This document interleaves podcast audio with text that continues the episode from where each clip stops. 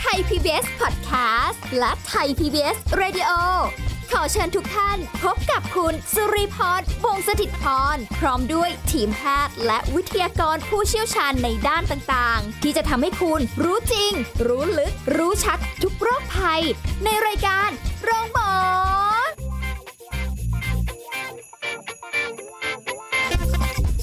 สวัสดีค่ะ คุณผู้ฟังคะวันนี้เรามาพบกันเช่นเคยในช่วงเวลาของรายการโรงหมอค่ะ พร้อมกับดิฉันสุรีพรนะคะ สิ่งที่เราจะคุยกันในวันนี้เป็นเรื่องที่น่าสนใจอีกเรื่องหนึ่งที่คุณผู้ฟังพลาดไม่ได้เลยทีเดียวค่ะ วันนี้เราจะคุยกับผู้ช่วยศาสตราจารย์ ดรนภาพงศ์พงศ์นภางนะคะ หัวหน้าภาควิชา รังสีเทคนิค คณะเทคนิคการแพทย์มหาวิทยาลัยมหิดล และเป็นประธานภูมิภาคเอเชีย และออสเตรเลีย สมาคมรังสีเทคนิคนานาชาติด้วยค่ะ สวัสดีค่ะอาจารย์ค่ะ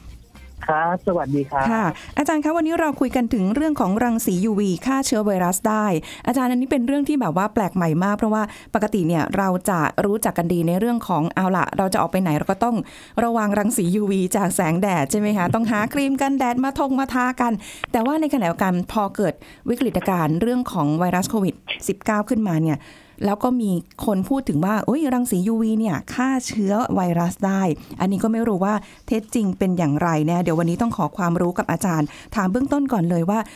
รังสี UV นี่คืออะไรคะอาจารย์คะอ๋อรังสี UV เนี่ยนะครับ มันก็จะเป็นคลื่นแม่เหล็กไฟฟ้านะครับ มันเป็นรังสีชนิดหนึ่งนะครับ อยู่ในช่วงของคลื่นแม่เหล็กไฟฟ้า ซึ่งประกอบไปด้วยคลื่นวิทยุไมโครเวฟนะครับค่ะรังสีอินฟราเรดนะครับ แสงที่เรามองเห็น รังสี UV แล้วก็จะเข้าขึ้นขึ้นไปนอกจากเหนือจากนั้นก็จะเป็นเอ็กซเรย์อะครับช่วงนี้มันจะขึ้นอยู่กับความยาวคลื่นของมันแล้วก็พลังงานของมัน ซึ่งอัลตราไวโอเลตหรือ UV เนี่ยมันจะใกล้ๆอยู่กับกับแถบของเอ็กซเรย์แล้วอะครับค่ะอะแล้วคือมันสามารถจะเอามาฆ่าเชื้อได้เหรอคะ อย่างที่ได้ยินว่าอะล่ะ ถ้าเกิดว่าโดนแสงแดดร้อนๆอะซึ่งน่าจะมีรังสี UV อยู่แล้วเนี่ยแบบฆ่าเชื้อได้ครับแต่อันนี้เขาเอามาใช้เป็นแบบ เป็นเครื่องอบบ้างมาทำเป็นอะไรอย่างนี้บ้างเนี่ยคือ มันใช้ได้จริงๆเหรอคะ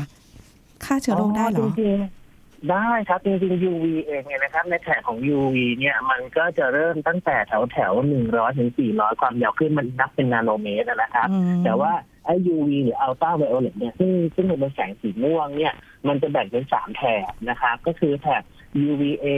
UVB แล้วก็ UVC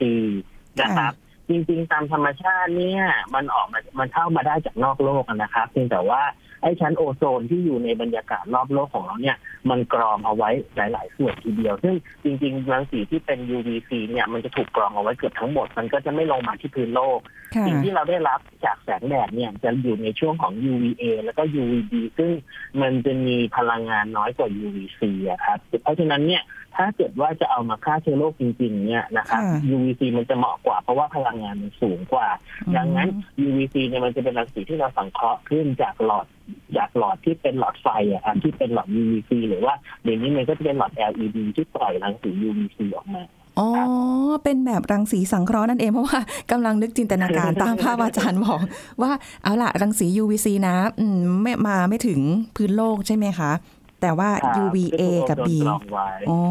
ครับเราก็ อุ้ยอาจารย์เราเอาไปเอารังสีอย่างนี้มาสังเคราะห์ได้ยังไงอะคะอ่ามันมันเป็นมันเป็นตัวปล่อยออกมาจากหลอดนะครับเหมือนหลอดไฟนี่นะครับแต่ว่าเขาก็จะให้พลังงานเข้าไปให้มันปล่อยปล่อยพลังงานที่มันเป็นคลื่นแสงในช่วงของของรังสี UVC ออกมาครับค่ะอุ้ยเก่งจังเนาะสามารถไปเอาหลยสิบปีแล้วนะครับจริงๆพวกนี้นะครับอ๋อแต่ว่าส่วนใหญ่เอาใช้ในวงทางทางการแพทย์หรือว่าในการศึกษาอะไรอย่างนี้ใช่ไหมคะไม่ค่อยได้แบบ จริงๆ เครื่องกรองน้ำของเราบางส่วนมันก็จะมี UV ค่าอยู่ข้างในนะครับ มันจะมีหลอด UV อยู่เคยเห็นเครื่องกรองน้ำที่เป็นกล่องๆไหมครับที่มันจะมีฟิลเตอร์เป็นกรองหยาบกรองละเอียดกรองอะไรอย่างเงี้ยนะครับ แล้วมันค่ะก็จะผ่านผ่านไอ้ตัวหลอด UV เนี่ยเพื่อฆ่าเชื้อ UV ตรงนี้ก็จะเป็น UVC หรือว่า เราไม่เห็นหลอดเพราะว่ามันอยู่ข้างในกล่องนะครับ อืม อ๋อแบบนี้นี่เองก็คือมีมานานแล้ว อันนี้ก็ตื่นเต้นมาก เหมือนเป็นเรื่องใหม่ในโรงพยาบาลเองเราก็ใช้นะครับในโรงพยาบาลเองอย่างในห้องผ่าตัดหรือว่าค่ะในห้องที่เราต้องการจะฆ่าเชื้อที่มันฟุ้งกระจายอยู่ในอากาศเนี่ยหลอด UVC เนี่ยก็สามารถจะฆ่าเชื้อพวกนี้ได้เช่นเดียวกันอ๋อนะครับพวกเครื่องมืออุปกรณ์ของคุณหมออะไรอย่างนี้ใช่ไหมคะใช่แล้วค่ะ อาจารย์แล้ว UVC ฆ่าเชื้อได้ยังไงคะ โอ้โห ดูประสิทธิภาพเขาดูแบบแหมมีอานุภาพดีเหลือเกิน สามารถฆ่าเชื้อได้อีกต่างหากด้วยเขาเขาตามตามจับทางทางนิยามนะครับเขาเรียกว่า ultraviolet germicidal irradiation ที่คือใช้แสงสีม่วงนี่นะครับฆ่าจุลินทรีย์นะครับไอ้ตัวแสงสีม่วงเนี่ย มันจะต้องมีความยาวคลื่นประมาณเฉพาะเจาะจงนะครับตามมาตรฐานที่เขากำหนดไว้ ก็คือตั้งแต่ 200 ถึง 313 นาโนเมตร โดยอืมอ่าประสิทธิภาพสูงสุดของมันเนี่ยจะอยู่แถวๆ260 265 นาโนเมตรนะครับซึ่งจะค่ะฆ่าเชื้อจุลินทรีย์ที่เป็นทั้งแบคทีเรีย แล้วก็ไวรัสได้นะครับค่ะในแง่ของของตัวไวรัสซึ่งรวมถึงโคโรนาไวรัสเนี่ยนะครับไวรัสมันจะมีสองกลุ่ม นะครับก็คือมี DNA กับ RNA ไวรัสขึ้นอยู่กับองค์ประกอบของตัวมันนะครับค่ะเอาง่าย ๆ ก็คือว่าไอ้รังสี UVC เนี่ยพอฉายเข้าไปโดนตัวไวรัสเนี่ย มันจะไปทำลายโครงสร้างของตัวไวรัสนะครับทำให้ตัวไวรัสเองเนี่ยมันไม่สามารถจำลองตัวเองเพื่อขยายตัวออกไปได้นะครับ ก็เหมือนกับว่าเราฆ่ามันนั่นเองนะครับอืมอ๋อแต่ว่าจะต้องมีค่าอยู่ที่ 260 นาโนเมตร อันนี้คือกำลังแบบ ใช้ได้ดีที่สุดกำลังเหมาะครับ เป็นตัวที่ใช้เหมาะ เพราะฉะนั้นเนี่ยตามหลอด UV ที่ที่เขาซื้อกันมาใช้เนยนะครับเขาก็จะค่ะมีมีตัวสเปคนะครับกำหนดไว้เราก็เปิดฉลากดูมันจะอยู่แถวแถว260ครับแต่ตรงค่ะนี้อ๋อพถ้าลังงั้งานนมันจะเหมาะกับพวกเชื้อโรคพวกนี้พอดีที่จะดูดกลืนเข้าไปแล้วก็ฆ่ามัน ค่ะ แค่เราเอามาฉายแค่เนี้ยเหรอคะ เราสามารถหรือว่าต้องเอาไปผ่านกระบวนการเช่นเอาแบบ ไปอยู่ในเครื่องแล้วอบ หรือว่าอะไรยังไงบ้างคะอาจารย์ มันมันคือการฉายครับเอาแสงเข้าไปอาบเพราะว่าแสง UV อืมมันมีพลังงานของมันเหมือนพวกเอ็กซเรย์พวกแกมมาเรย์แต่ว่าพค่ะวกกลุ่มนั้นที่พลังงานมันจะสูงกว่านี้เยอะโอ้ดังนั้นเนี่ยไอ้ไอ้ตัว UV เองเนี่ยพอมันฉายเข้าไปโดนพวกแบคทีเรียและไวรัสพวกนี้มันจะตายอะครับค่ะ อืมอ่าบางส่วนอาจจะตาย บางส่วนอาจจะโครงสร้างเปลี่ยนแปลง แล้วแต่คือว่าเป็นชนิดไหนคือเวลาเวลาฆ่าเชื้อเนี่ยเขาจะดูว่ามันตายไปเท่าไหร่เขาเรียกว่ามันเป็นล็อก ก็คือเป็นล็อกล็อกฐานสิบนะครับว่าตายไปกี่เป็นกี่สิบเท่ากี่สิบเท่ากี่สิบเท่า เพราะฉะนั้นเนี่ยมันจะมีปริมาณของรังสี UV เราเรียกว่า UV dose ก็คือปริมาณโดสของ UV เขาจะวัดหน่วยเป็นค่าพลังงานต่อหน่วยพื้นที่ที่เราฉายค่ะเพราะฉะนั้นเนี่ยไอ้ตัวเชื้อโรคทั้งแบคทีเรียทั้งไวรัสแต่ละชนิดเนี่ยนะครับตามมาตรฐานเองที่เขาเขาทำการทดลองมาเนี่ย เราใช้พลังงานไม่เท่ากันในการทำลายมัน เพราะฉะนั้นเนี่ยลักษณะว่าถ้าเราอยากจะฆ่ามันให้ตายเลยเนี่ย99.9999เปอร์เซ็นต์เนี่ยแปลว่าต้องฆ่ามันไปหกล็อกก็คือร้อยเหลือหรือว่าเป็นเป็นคล้ายๆล้านเหลือแสนล้านเหลืออะไรลงมาเรื่อยๆอย่างเงี้ยนะครับจนเหลือแบบศูนย์จุดศูนย์แบบให้มันตายหมดเนี่ยนะครับ ก็คือจะต้องใช้ความเข้มเนี่ยมากเท่าไหร่ แล้วก็จะคำนวณเข้ามานะครับ ว่าอ๋อจะต้องใช้พลังงานเท่าไหร่นะครับค่ะอืมซึ่งอันนี้ก็เอาละเกินกว่าที่เราจะเอ่อต้องไปถึงขั้นขนาดคำนวณของทางยังแบบอาจารย์คณะเทคนิครังสีเทคนิค โอ้โห ดูจะยากไปเลยทีเดียวนะคะ ปกติบวกเลขยังไม่ค่อยจะถูกเลยอาจารย์ ว่ากันไปอะแต่ว่าพื้นฐานให้เข้าใจว่าง่าย ๆ เลยคุณผู้ฟัง เพราะว่าอย่างที่อาจารย์บอกว่ารังสี UV นะคะ UVC ที่เอามาใช้เป็นรังสีสังเคราะห์เนี่ยอ่า ในรูปแบบหลอดฟลูออเรสเซนต์ที่เห็นกันอยู่บ้างเดี๋ยวนี้ มีเป็นผลิตภัณฑ์นะคะอาจารย์ที่เขาขายเป็นแบบพกพา ขายเหมือนเป็นหม้อหุงข้าวอะไรอย่างเงี้ยที่มันแบบครับเอาไว้ครับอบฆ่าครับเชื้ออะไรเงี้ย อันนั้นน่ะครับมันใช้ได้จริงๆไหมคะ เห็นโฆษณากันเยอะมากอะ คือถ้าเป็นสินค้าที่ที่ได้รับการรับรองมาตรฐานนะครับเดี๋ยวนี้ถ้าเกิดเป็นเครื่องที่เรามาฉายเองเนี่ยอย่างที่เป็นค่ะกล่องเหมือนหม้อหุงข้าวหรือว่าอืมเป็นไม้ฉายรังสี UV ผมเองก็มีครับเพิ่งซื้อมาเมื่อวานนะครับเหมือนกันค่ะทีนี้เนี่ยอ่า นนะครับมันจะต้องมีใบรับรองนะครับ เพราะว่าไม่งั้นเราจะต้องซื้อเครื่องมือมาวัดมันส่วนใหญ่เราอาจจะต้องพึ่งสำนักมาตรฐานอะไรสักอย่างที่รับรองอืมนะครับ ถ้าหากว่ามันอยู่ในสเปคที่ที่ถูกต้องนะครับปล่อยความยาวคลื่นที่พอเหมาะเนี่ยมันฆ่าเชื้อได้เพียงแต่ว่าเราจะมีข้อระมัดระวังนะครับค่ะในการใช้ เพราะว่าไอ้ UVC เนี่ยเชื้อโรคตาย แต่ถ้ามาฉายโดนผิวเราเนี่ยอ๋อเราก็จะผิวไหม้ได้นะครับโอ้หรือว่ามาฉายโดนตาเนี่ยตาค่ะเราจะตาบอดได้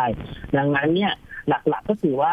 UVC เนี่ยมันพลังงานเยอะกว่า UVA กับ B ที่เราโดนแสงแดดถูกไหมอ่าคะใช่ค่ะเวลาเราออกไปตากแดดเนี่ยกว่าตัวเราจะไหม้เนี่ยมันเป็นชั่วโมง แต่ว่าไอ้ UVC เนี่ยเป็นนาทีหรือไม่ถึงนาทีเนี่ยผิวเราอาจจะไหม้ได้ แล้วก็โอ้ถ้าหากว่าฉายโดยตรงกับดวงตาของเราเนี่ยนะครับค่ะเลนส์หรือว่าจอประสาทตาเนี่ย ก็จะมีผลกระทบนะครับ อาจจะเกิดอืมเรื่องของต้อ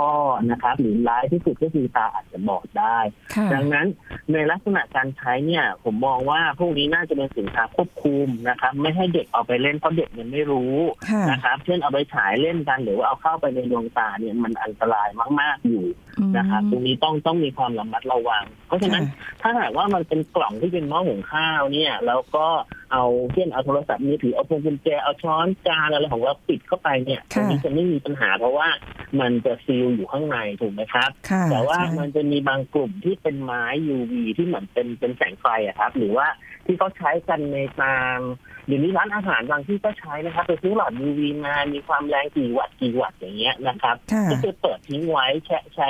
ฆ่าพวกเชื้อแบคทีเรียเชื้อไวรัสพวกเนี้ยนะครับเปิดแช่ทิ้งไว้ เพราะฉะนั้นถ้าหากว่าเป็นลักษณะของหลอด UV ที่เป็นระบบเปิดเนี่ย เราจะต้องมีความระมัดระวังเช่น ถ้าเราใช้ไม้ UV ที่เป็นหลอดไฟที่เราถือเนี่ยอาจจะต้องใส่ถุงมือแล้วก็ต้องระวังไม่ให้เข้าเข้าตาเราโดยตรงนะครับหรือว่า ถ้าเราจะฉายเอ่อไอ้รังสี UV เปิดหลอดทิ้งไว้ในห้องเนี่ยค่ะตัวเราจะต้องออกมาจากห้องก่อนปิดประตูนะครับ แล้วก็เปิดมีสวิตช์อยู่ข้างนอกหรือจะแล้ว แต่ตัวเราจะต้องคอนโทรลอยู่ข้างนอกนะครับแล้วก็เปิดมาทิ้งไว้โอ้นะครับค่ะโอ้ดีนะที่คุยกับอาจารย์ก่อนไม่งั้นนี่เกือบแล้วค่ะ ว่าจะซื้อไอ้ไม้แท่ง UV เนี่ยค่ะกาว่าจะมาแบบมันฉาบมือโอ้ ไม่ได้นะครับเพราะว่าถ้าเกิดอย่างมีมีคนถามอยู่เหมือนกันว่า อ้าวถ้ามันฆ่าฆ่าเชื้อโรคได้ทำไมเราไม่ทำเป็นอุโมงค์ล่ะครับ แล้วก็ฉายแสง UV แล้วให้คนเดินเข้าไปไม่ได้นะครับ มันอันตรายนะครับตรงนี้มันอันตรายอ๋อนะครับนึกภาพออกเลย เริ่มเริ่มนึกออกแล้ว เพราะว่าในฟู้ดคอร์ดบางบางห้างอะค่ะ เขาก็ครับเมื่อก่อนใช้เป็นหม้อต้มเนาะเดี๋ยวนี้พอต้มไปครับนานเริ่มไปนานๆเขาก็บอกว่าเอ้ยมันเชื้อโรคเยอะจุลินทรีย์มันเยอะใช้ไม่ได้อะเปลี่ยนมาเป็นเป็นกล่องแล้วก็อ่าแหย่ช้อนกับซ่อมเข้าไปแวบหนึ่งซึ่งมันเป็นแสงสีม่วงเข้าไปแวบหนึ่งอะแล้วก็เอาออกมาครับอันนี้อันเดียวกันไหมคะ อ่าน่าจะใช่นะครับเขาก็จะมีคล้ายๆลักษณะเป็นกล่องอยู่เนี่ยแต่เป็นระบบติดนะครับ ก็คือเอาจอนเอาช้อนเนี่ยค่ะยัดเข้าไปแล้วก็อ่ามันจะมีหลอด LED เล็กๆเนี่ยปล่อยปล่อยแสง UV ออกมาค่ะนะครับอืมพวกนี้น่าพวกนี้น่าจะใช้ได้เช่นเดียวกัน อ๋ออู้แต่ดูแบบกล่องเล็ก ๆ แล้วก็เออบางทีเราก็นึกว่ามันไม่น่าจะฆ่าเชื้อโรคอะไรได้ว่าตอนนั้นยังไม่รู้จักเลยว่า UVC นี้เอามาทำเป็นลักษณะแบบนี้ได้นั่นเอง แต่ก็คือจะใช้กับ พื้นผิววัสดุต่างๆ ใช่ไหมคะอาจารย์เท่านั้นเท่านั้นใช่จริงๆอืมใช้ใช้มีอยู่สองเคสก็คือใช้กับพื้นผิววัสดุกับค่ะลักษณะฟุ้งกระจายในอากาศนะครับอืมก็คือใช้เปิดหลอดเนี่ยในห้องค่ะในห้องผ่าตัดที่เราใช้ในโรงพยาบาลเนี่ยครับค่ะเชื้อที่มันฟุ้งอยู่ในอากาศเนี่ยพอได้รับแสง UV มันก็จะตายไปครับ อืมโอ้ใช้อ่าตายไป ก็แสดงว่ามันก็น่าจะเอาแหละ ถ้าจะใช้ก็คืออยู่ที่คุณผู้ฟังจะใช้ผลิตภัณฑ์พวกนี้ เพราะว่าเห็นในหน้าฟีดเออออนไลน์เต็มเลยค่ะอาจารย์ขึ้นมาเพียบเลย ราคาก็หลากหลาย ใช่รูปแบบ ยิ่งมีฮิตช่วงเป็นแบบเป็นแบบหม้อหุงข้าวอะค่ะ แล้วเราก็นั่งดูแล้วเราก็รู้สึกว่าเฮ้ยมันมันมันคืออะไรแล้วมันทำได้จริงๆเหรอมันใช้กระบวนการอะไรพอวันนี้คุยกับอาจารย์ปุ๊บเลยเข้าใจมากขึ้นเลย ทีนี้ครับอาจารย์คะ ในในส่วนของ UV คลื่นอื่น ๆ เนี่ย อืม ที่เขาบอกว่าเนี่ยเราเดินออกไปเนี่ย เมืองไทยบ้านเราเป็นเมืองร้อน เดินออกไปเราก็ฆ่าเชื้อโรคได้ไอจามมาเชื้อโรคก็อยู่ไม่ได้หรอกเจอ ความร้อนอากาศบ้านเราเข้าไปเนี่ย UV อื่น ๆ ก็ได้ฆ่าได้ด้วยเหรอคะ A B ใช่ไหมคือถ้าใช้ A กับ A กับ B เนี่ยมันต้องใช้เวลานานกว่า C อะครับ เช่นแปะตากแดดเป็นชั่วโมงชั่วโมงอืมนะครับ หรือว่าอุณหภูมิที่จะฆ่าไวรัสได้เนี่ยมัน60องศา นะครับเพราะฉะนั้นถ้าเราเอาอย่างสมมติว่าอย่างพื้นผิวที่มันตากแดดอยู่เนี่ย ถ้าเป็นค่ะโลหะอะไรเงี้ยไม่น่าจะมีประเด็นอะไรหรือว่าพื้นถนนอะไรเงี้ยนะครับอืมอุณหภูมิมันน่าจะเข้าเข้าเข้าแถวแถวๆตรงนั้น แต่ว่าค่ะถ้าหากว่าจะเอา UVC มาฉายผิวหนังเราหรืออะไรเงี้ยคงจะเป็นไปไม่ได้นะครับเพียงแต่ว่า ตอนนี้เนี่ยหลังๆเนี่ยมันจะมี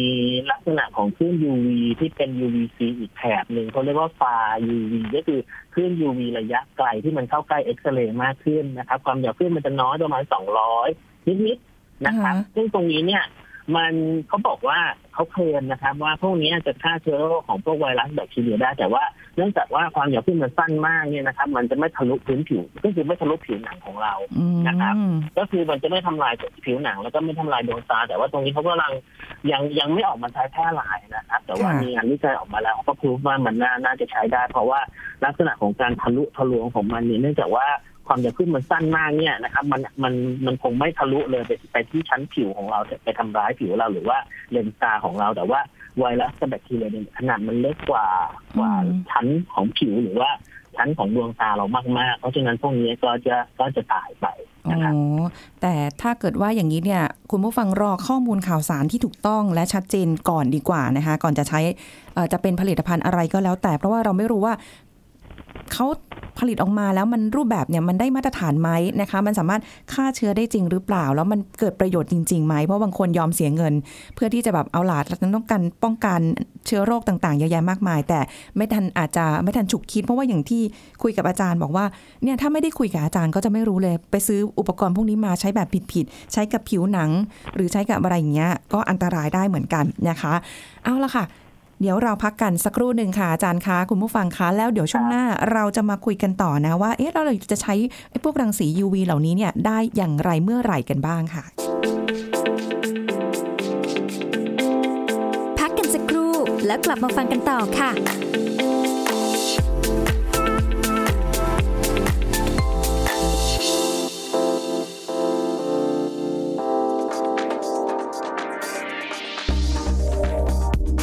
ผู้ฟังครับ ในช่วงที่ทุกคนต้องอยู่บ้าน ลดการเดินทางและพบปะผู้คน เพื่อลดการแพร่ระบาดของโควิด -19 อาจเกิดความรู้สึกเบื่อหน่าย โดยเฉพาะผู้สูงอายุ ลูกหลานหรือบุคคลที่ทำหน้าที่ดูแล ก็ควรจะมีกิจกรรมให้ผู้สูงอายุได้ทำร่วมกันนะครับอย่างเช่น ชวนทำขนมทำอาหาร อ่านหนังสือ เพื่อสร้างความสนุกและสร้างสัมพันธภาพที่ดีให้กับทุกคนในครอบครัว หัวใจสำคัญที่สุดก็คือเราทุกคนต้องรู้ก่อนว่าผู้สูงอายุในบ้านของเราชอบอะไร แล้วหากิจกรรมที่สอดคล้องให้เขาชื่นชอบ และหายความเครียดนะครับลดความกังวลในผู้สูงอายุด้วยการพูดคุยสร้างความสัมพันธ์ สร้างความสนุก เพื่อให้ผู้สูงอายุไม่รู้สึกโดดเดี่ยวหรือเหงา ชวนทำอาหาร ใช้เวลาว่างร่วมกันมากขึ้น และชวนทำกิจกรรมที่ผู้สูงอายุรู้สึกมีความภาคภูมิใจในตัวเอง ขอขอบคุณข้อมูลจากผู้ช่วยศาสตราจารย์แพทย์หญิงสิรินทร์ฉันสิริการจนะ สาขาวิชาอายุรศาสตร์ผู้สูงอายุ คณะแพทยศาสตร์ โรงพยาบาลรามาธิบดี คุณกำลังฟังรายการโรงหมอ รายการสุขภาพเพื่อคุณจากเรากลับมาพูดคุยกันต่อค่ะ คุณผู้ฟังคะวันนี้เราเรียนรู้กันเรื่องของรังสี UV นะคะสนุกมากเลยนะคะ เพราะปกติเราจะหนีรังสี UV ตลอด ไม่ครีมกันแดดก็แบบว่าอยู่ในที่ร่มค่ะอาจารย์ วันนี้เราได้ครับอ๋อ มันมีทั้ง 3 อย่างเนี่ย UVA UVB UVC ในอนาคตไม่รู้จะมี UV อะไรอีกอะเนาะก็ว่ากันไปนะคะ แต่ว่าอาจารย์ถามนิดนึงว่า UVC เนี่ย คือถ้าสมมุติว่าแบบเนี่ยด้วยความที่มันมีเชื้อไวรัสโคโรนานู่นนี่นั่นเยอะแยะมากมายค่ะ เราสามารถที่จะแบบ คือมันมีนวัตกรรมอะไรที่แบบเราแบบเราอยากจะแบบ เอ้ย อาจารย์คะหนูขอตรวจหนูขอไปฆ่าเชื้อหน่อยได้ไหมคะ หรืออะไรเงี้ยมันมันจะมีไหมคะเพราะว่าจริงๆ เรื่องการฆ่าเชื้อเนี่ยเหมือนทางน่าจะมีทางคุณหมอหรือว่าทางอาจารย์ที่เป็นทางวิทยาศาสตร์ออกมาพูดให้ฟังหลาย ๆ หลาย ๆ วาระแล้วนะครับค่ะเพราะว่าลักษณะการฆ่าเชื้อนี่มันทำได้หลายอย่างนะครับ ตั้งแต่การอบความร้อนนะครับ มากกว่า 60หรือ70 องศาเซลเซียส นะครับก็ค่ะก็สามารถจะฆ่าได้เช่นเขาเขารีไซเคิลหน้ากากเห็นไหมครับ ที่เอาไปอ่าอบในหม้ออบความร้อนอะไรพวกเนี้ยนะครับค่ะแต่ว่าไอ้ไอ้ U UV เนี่ยมันก็จะเป็นอีกทางเรื่องหนึ่งเพียงแต่ว่าลักษณะในการใช้เนี่ยเราจะต้องระมัดระวังถ้าเกิดว่ามันเป็นระบบเปิดเท่านั้นเองนะครับ ผมผมมองในแง่ตรงนี้มากกว่า ค่ะ เพราะฉะนั้นคือคือถ้าจะให้อย่างปลอดภัยที่สุดก็คือระบบปิดเฉพาะไปเลยอย่างที่ใช่ค่ะอาจารย์บอกว่าอ้าวเปิดจะเปิดแสง UV ในห้องหรืออะไรเงี้ยเราต้องออกมาข้างนอกแล้วสวิตช์ก็คืออยู่ข้างนอก ปิดประตูเรียบร้อย จะอบจะฉายแสงจะอะไรก็ว่าไป อืมเอออาจารย์คะ ถามนิดนึงค่ะ พวกอุปกรณ์ไม้ก้านนี่มันเป็นเอาไว้สแกนเขาเรียกอะไรนะ เป็นตัว UV ใช่ไหมคะ กับหม้ออบพวกเนี้ยใช่ครับมันค่ะใช้ได้กี่ครั้งคะ หรือว่าแบบเสียบปลั๊กใช้ได้เลยตัวตัวหลอด UV เนี่ยมันจะมีสเปคของมันอะนะครับ มันจะค่ะบอกว่าใช้ได้กี่ชั่วโมงนะครับอ๋อส่วนใหญ่จะใช้โอเปเรตโดยใช้แบตเตอรี่หรือว่าใช้ ใช้ชาร์จนะครับที่ผ่านไอตัวตัวแจ็คที่เป็นเป็น USB แจ็คอะครับค่ะจะพวกใช้ชาร์จมือถือพวกเนี้ยนะครับเขาก็จะค่ะมีสเปคว่ามันใช้ได้กี่พันชั่วโมงอะไรอย่างเงี้ยนะคอ๋รับอมีระยะเวลาเป็นชั่วโมง อ๋อ เหมือนกับหลอด LED ที่เขาต้องมีระยะเวลาในการใช้ ว่าเคลมมาว่าอาจจะสมมุติสองหมื่นชั่วโมงหรืออะไรอย่างนี้ใช่ไหมคะอืมใช่แบบนี้นี่เองเหมือนกันนะครับมันเป็นหลอดเดียวกันเพียงแต่ว่าลักษณะการกระจายแสงของมันเนี่ยเขามีวิธีการทำให้มันกระจายแสงออกมาช่วงขึ้น UVC ค่ะอืมอย่างของอาจารย์ที่อาจารย์ใช้อยู่อะค่ะที่อาจารย์ซื้อมาเนี่ยเป็นเป็นแบบไหนเป็นไม้ก้านนะคะ ที่เอามาใช้ เป็นไม้ก้านนะครับ เป็นค่ะไม้ก้านแล้วก็ตัวตัวนี้เนี่ยมันจะมีลักษณะที่ว่าเราพอเราเปิดปุ๊บเราก็จะฉายไปที่พื้นผิวอ่านะครับ เราดูในสเปคของมันส่วนใหญ่พวกนี้ก็จะมีคู่มือมานะครับถ้าเป็นค่ะระบบเปิดเนี่ยเขาก็จะบอกว่าฉายกี่นาทีส่วนใหญ่ประมาณหนึ่งนาทีน่าจะฆ่าได้ด้วยความแรงของมันทีนี้ปัจจัยในการฆ่าเชื้อเนี่ยมันขึ้นอยู่ว่าข้อที่หนึ่งเชื้อเป็นเชื้ออะไรนะครับข้อที่สองมความแรงของหลอดเนี่ยเท่าไหร่ถ้านับเป็นบ้านๆคือสิบวัตต์ยี่สิบวัตต์สามสิบวัตต์สี่สิบวัตต์เทียบเท่า นะครับค่ะซึ่งลักษณะนี้เนี่ยมันจะบอกว่าปล่อยปล่อยแสงที่มีพลังงานออกมาเนี่ยมากน้อยแค่ไหนนะครับ จากนั้นก็คือเรื่องของระยะนะครับ ถ้ายิ่งไกลความแรงมันก็จะน้อยลง ถ้าใกล้มันก็จะก็จะมีความแรงมากขึ้น เพราะฉะนั้นอืมถ้าหากว่าเป็นระบบเปิดเนี่ยอาจจะต้องต้องดูในคู่มือนะครับ ว่าค่ะเขาเขาเขาทดสอบมาแล้วเนี่ยว่าฉายนานประมาณเท่าไหร่ แต่ถ้าเป็นโอ้กล่องเนี่ยมันจะง่ายคือกดปุ่มหนึ่งส่วนใหญ่มันก็จะออโต้เลยว่าว่าเสร็จค่ะไปเท่าไหร่นะอ๋อครับเพราะบางท่านอาจจะมีความเอ่อเขาเรียกอะไรอะอาจจะแบบกลัวกังวลเวลาออกไปข้างนอก แล้วก็ไม่แน่ใจว่าเอ่อโต๊ะที่ไปนั่ง หรือว่าพื้นผิวที่เราไปสัมผัสเนี่ยมันมีเชื้อโรคอะไรอยู่ไหมก็อาจจะใช้วิธีการที่แบบเป็นตัวไม้สแกนเป็นเป็น UV เนี่ยนะคะ สแกนเอา เอ่อเขาเรียกอะไรฆ่าเชื้อเนอะอาจารย์เนาะอืมฆ่าเชื้อเอาคือจริงๆผมว่าง่ายง่ายกว่านะเอาพวกสเปรย์ทำความสะอาดเพราะจริงๆผมชอบหรือว่าน้ำยาล้างจานพวกเนี้ยมันก็ฆ่า ฆ่าเชื้อพวกนี้ได้อยู่แล้วอ๋อที่ภาษาฝรั่งก็เรียกว่าอ๋บอรีชนะครับพวกเนี้ยนะครับค่ะผสมน้ำแล้วก็เทปอืมตามอืพื้นมผิวถึงว่าหรือว่าแอลกอฮอล์70เปอร์เซ็นต์พวกเนี้ยมันก็มีประสิทธิภาพดีเพียงแต่ค่ะว่า UV พวกเนี้ยมันมันมันเป็นท่านฆ่าเชื้อแบบแห้งอะครับค่ะอ๋อไม่ต้องมีการเตียไม่ต้องมีการที่ต้องไปผสมนู่นผสมนี่ผสมน้ำยาเลยอืมนะครับอืมก็อาจจะเหมาะกับบางบางคนที่สามารถเออเอาอยากใช้แบบนี้ แล้วแต่เลยเพราะว่าเดี๋ยวนี้มันมีขายกันเยอะแยะมากมาย เพราะว่าราคาก็ไม่ได้ถูกๆด้วยช่างใจนิดนึงก็แล้วกันนะคะ แล้วแต่คุณผู้ฟังเลยอันนี้นะคะ อาจารย์ถามนิดนึงในฐานะที่อาจารย์เป็นหัวหน้าภาควิชารังสีเทคนิคนะคะ แล้วก็อาจารย์ในเรื่องของการที่เราจะตรวจผู้ป่วยที่มีเชื้อไวรัสโควิด -19 หรือจะเป็นไวรัสอื่น ๆ หรืออะไรก็ตามเนี่ยไปสัมผัสผู้ป่วยไปไหนจะต้องมีการทำซีทีสแกนเอ็กซเรย์ปอดหรืออะไรอย่างเงี้ยนะคะอันนี้คือเรามีการต้องระวังอะไร ในเบื้องต้นสำหรับตนเองไหมคะเพราะว่าต้องไปสัมผัสกับผู้ป่วยด้วยอะค่ะปกตินะคะสีเทคนิคเนี่ยเราให้บริการในเรื่องของการถ่ายภาพทางรังสีนะครับอืมแล้วก็เรื่องของรังสีรักษาที่เราจะสัมผัสกับคนไข้เพราะฉะนั้นในในเคสของโควิดเนี่ยมันเป็นโรคที่เกี่ยวข้องกับระบบทางเดินหายใจ ดังนั้นเนี่ยถ้าคนไข้เข้ามาเนี่ยส่วนใหญ่เราจะให้คนไข้ใส่หน้ากากก็คือลดการฟุ้งกระจายนะครับแล้วพวกเราเองเนี่ยถ้าเกิดว่า คนไข้ที่ confirm แล้วว่าเป็นโควิด เราก็จะมีกระบวนการในการป้องกันตัวเองนะครับเช่นค่ะใส่หน้ากากนะครับหน้ากากอาจจะเป็น surgical mask นะครับหรือว่าเป็น N95 อ๋อนะครับ แล้วก็ใส่ในตัว face shield ครับที่เป็นแผ่นพลาสติกคลุมหน้านะครับ แล้วก็ค่ะใส่ถุงมือใส่กาวน์กันน้ำนะครับ ก่อนจะไปให้ให้บริการอ่าถ่ายรูปถ่ายถ่ายภาพทางรังสีวินิจฉัยของคนไข้ทั้งทั้งเรื่องของของถ่ายภาพเอ็กซเรย์ปอดปกติ แล้วก็ทำซีทีสแกนนะครับตรงนี้ค่ะเราจะมีกระบวนการที่เป็นมาตรฐานของวิชาชีพอยู่เพียงแต่ว่า ก็ยังคุยกันในกลุ่มวิชาชีพว่ายังไงเราต้องคุยกับคนไข้ด้วยเพราะว่าบางครั้งเนี่ยคนไข้จะตกใจว่าทำไมเราเราทำอะไรกันขนาดนี้เนาะเราก็ต้องคุ้มครองตัวเองแล้วก็ค่ะเราก็ให้บริการคนไข้ด้วยนะครับ ในทางเดียวในในทางในทางเดียวกันนะครับ โอ้โห คือเรียกว่าถ้าถ้าเกิดเห็นภาพเนี่ยชุดเครื่องไม้เครื่องมือนี่คือ คนไข้เห็นมีตกใจเหมือนกันว่าเฮ้ยมีอะไรหรือเปล่า ดูดูมิดชิดมากเลยประมาณนั้นครับเออประมาณนี้เลยใช่ไหมประาณนั้นครับแต่ว่าในขณะเดียวกันที่มหาวิทยาลัยมหิดลเองก็มีการศึกษาวิจัยเรื่องของรังสี UV กันอยู่เรื่อยๆ ใช่ไหมคะก็ก็มีหลายกลุ่มนะครับทั้งค่ะทั้งกลุ่มของทางรังสีเองทางทางวิทยาศาสตร์เขาก็มีนะครับอืมหรือว่าทางในในในโรงพยาบาลเนี่ยเราใช้ UV กันมานานมากแล้วค่ะก็ก็เป็นเรื่องเรื่องปกติที่เช่นเราจะเปิดแสงไฟ UV ฆ่าเชื้อในห้องอะไรก็อย่างอย่างเงี้ย ครับค่ะอืมซึ่งอันเนี้ยเวลาพออาจารย์เล่าให้ฟังปุ๊บอยากจะเข้าไปดู แต่ว่าไม่ได้นะคะ ไม่ได้เหมือนว่าเราอยากจะแบบอาจารย์คะอยากดูค่ะอะไรอย่างนี้ไม่ใช่นะคะ คุณผู้ฟังก็ต้องแบบว่าอ่าบางอย่างเนี่ยก็เป็นในเรื่องของทางเทคนิคนะคะ แล้วก็อาจจะอันตรายสำหรับถ้าเกิดว่าอย่างเราเข้าไปโดยที่แบบไม่ได้ต้องใส่ชุดต้องแบบ หรือว่ามีเขาเรียกเป็น วัตถุต่างๆ ที่มันติดตัวเข้าไป เช่นเครื่องประดับหรืออะไรเงี้ยมันก็อันตรายด้วยเนาะเพราะว่าถ้าเกิดใครเคยไปเอ็กซเรย์ไปโรงพยาบาล หรือว่าแบบอยู่ในห้องผ่าตัดก็คงจะพอจะทราบกันอยู่ในเรื่องนี้ ท้ายนี้ค่ะอาจารย์คะมีอะไรอยากจะฝากทิ้งท้าย ให้สำหรับคุณผู้ฟังกันหน่อยไหมคะในช่วงเวลาที่หลายคนก็มีความกังวลกับเชื้อโรค ซึ่งมันไม่ใช่มีแค่โควิดหรอก แต่มันยังมีเชื้อโรคอื่น ๆ ที่เราก็ผจญกันมาโดยตลอดอยู่แล้ว เราต้องระวังอะไรยังไงบ้างไหมคะ